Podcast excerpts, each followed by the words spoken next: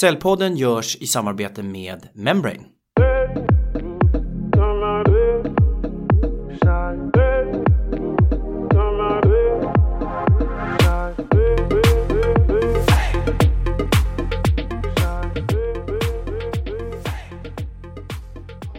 Hej och välkommen till Säljpodden, en podd för oss som gör affärer, Syns ut i samarbete med Säljarnas Riksförbund.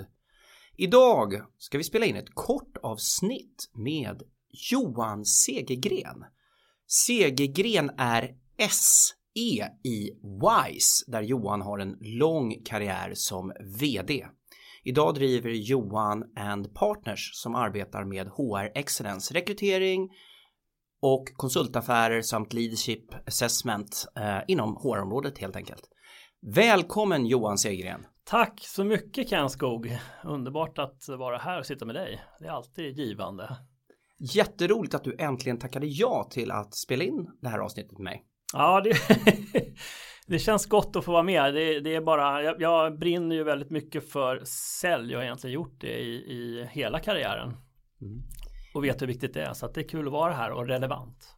Vi har ju arbetat ihop i väldigt många år så att jag vet att du har väldigt många roliga stories att berätta. Och i det här korta avsnittet ska vi prata säljminnen och nästa vecka ska vi prata lite mer om säljyrket. Yes. Så vi dyker ner i mina frågor kring dina säljminnen. Mm. Berätta, det bästa säljminnet, har du något sådant? Ja, det var kul när jag fick lite grann förkika på den frågan. Jag, jag eh, kunde faktiskt vaska fram ganska många roliga säljminnen och eh, jag tycker nog ändå det som var sticker ut mest när jag tittar historiskt på sådär som man är mest stolt över också. Det var ju när vi under finanskrisen, det var verkligen en brinnande kris där 2009 där väldigt mycket gick ner och påminner mycket om, om liksom coronakrisen när det gäller efterfråge, efterfrågan som viker hur vi där fick hjälpa ett stort finansiellt inriktat bolag med att snabbt som attan ställa om och man var väldigt mån om att göra det på det sättet att de som lämnade skulle få ett värdigt fint avslut och lämna som ambassadörer istället för sabotörer.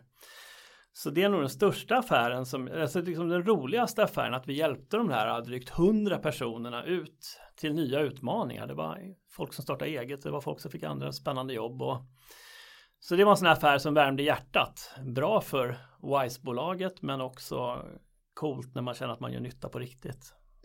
Hur funkar det där idag? Har du kontakt med någon av de här hundra personerna som faktiskt fick nya möjligheter i brinnande finanskris? Mm, jag har inte, följt upp dem så mycket individuellt och jag skötte ju mycket av försäljningen i den affären och drog igenom det och sen var det andra som framförallt coachade då. Mm, okay. mm. Så att, men jag har väldigt, väldigt fin kontakt med HR-personerna eh, som jobbade på det här företaget då som nu är spridda ut på andra spännande områden. Så det.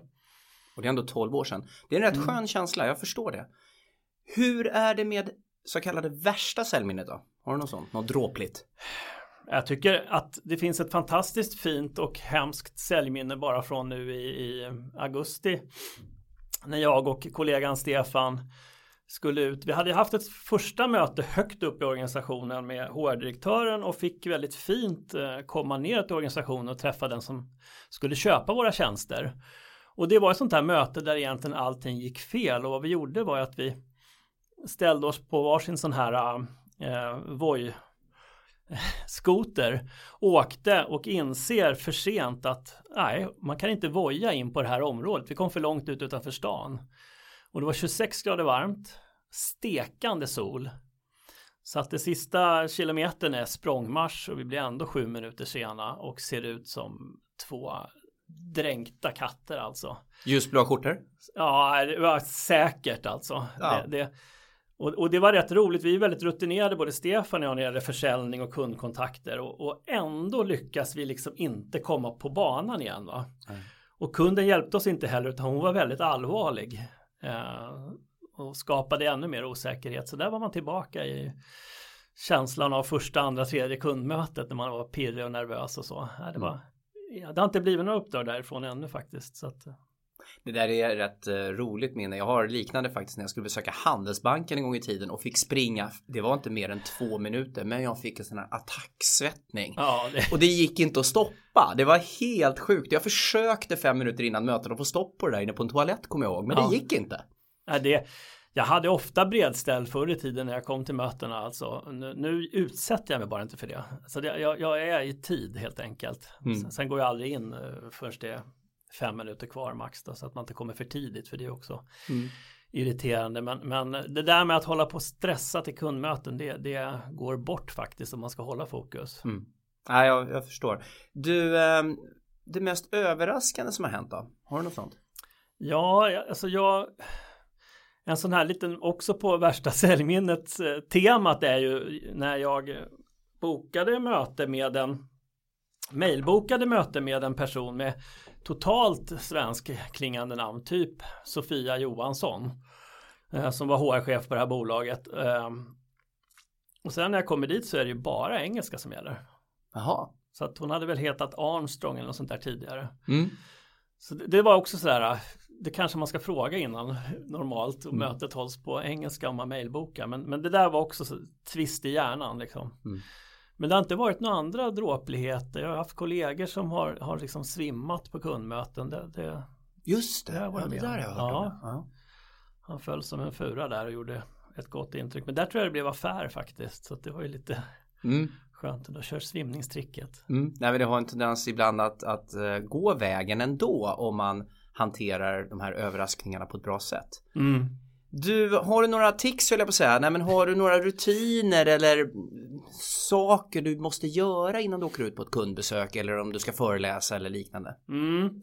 Jag har ju ofta kommit tillbaka både i så här poddar och, och, när man har skrivit saker och fått frågor kring det här med vad gör du, vad har du för tips och tricks och sådär och ritualer och jag inspirerades jättetidigt i karriären av Antonia Axon Jonsson. Mm. Jag minns fortfarande inte om jag liksom hörde henne eller läste henne.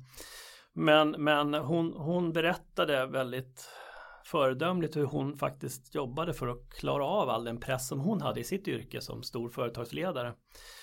Och det var att hon, hon var fenomenal på att gå in i bubblan av att nu är jag här med Ken Skog och ingenting annat spelar någon roll helt enkelt. Utan jag ska vara här och nu fokuserad.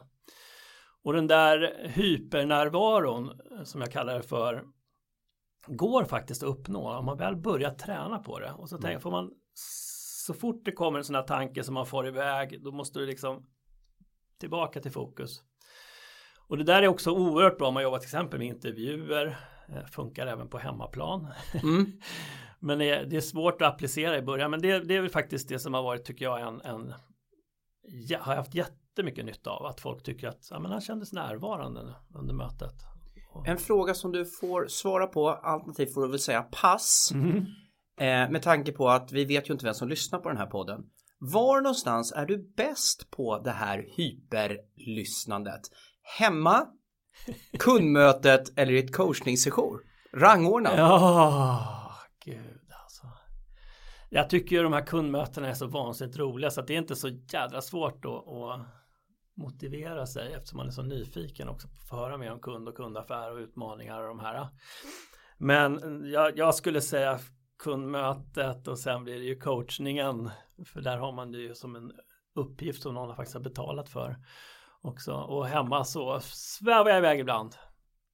Så här hade ni ett eh, hänt avsnitt av Säljpodden där vi går in Ärligt. på privatliv och affärer och mixar vilt. Det kan ju bli spännande så här i coronatider också. Jag tror att många efter ett antal månader i karantän eh, får testa sina förhållanden ju. Mm. Antingen mm. utvecklas de fantastiskt eller så blir det jag såg att de hade hängt ut en skylt där i Spanien sådär husband for sale. Ja. Det var lite roligt. Ja. Du, eh, nu ska jag ställa en fråga som jag faktiskt gillar själv och det är väl rimligt att jag gör i och med att jag själv har eh, konstruerat frågan.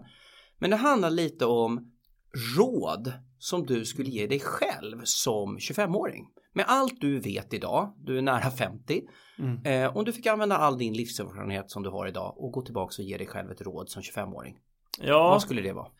När det kommer till sälj och, och råd inom det området så var jag, jag minns mycket väl faktiskt första kundmötet på Banankompaniet nere i Frihamnen. Oerhört pirrigt innan men en fantastiskt härlig administrativ chef som tog emot.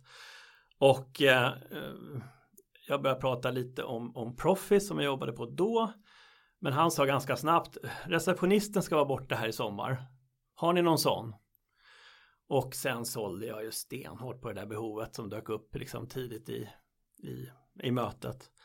Och eh, faktum är att det överhuvudtaget inte blev något annat. Så att jag fick ju aldrig reda på något mer om Banankompaniet, eventuella större affärer som låg längre bort i höst. Och sådär. Så att det var en klassisk misstag att gå väldigt mycket sälja direkt när behovet dyker upp. Mm.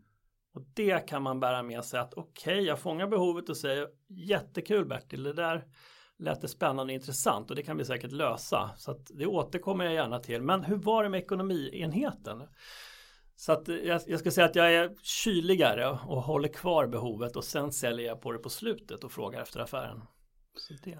Jättebra och faktiskt ett konkret tips till lyssnarna också. Och vi kommer att prata mer om det här i det längre avsnittet som vi ska spela in tillsammans. Där vi ska mm. prata om säljyrket och din, den stolthet du känner inför säljyrket och också frågor om Alltså hur viktigt är det för en ledare, alltså styrelsemedlem eller chef att faktiskt ha arbetat med eller för försäljning? Det ska vi prata om i det längre avsnittet. Ja, och det tycker jag ska bli väldigt kul för det är lätt att prata om. Eh, jag tycker det är en enorm power i försäljning och de som har jobbat med det och bär med sig det in i sina ledarroller. Det är, ska premieras riktigt, riktigt högt. Kul! Jag vill tacka lyssnarna för att ni har lyssnat på detta införavsnitt med Johan Segergren. Ni har alltså lyssnat till Säljpodden, en podd för oss som gör affärer med Säljarnas Riksförbund. Ha det gott och hörni, ta hand om er själva. Hej då!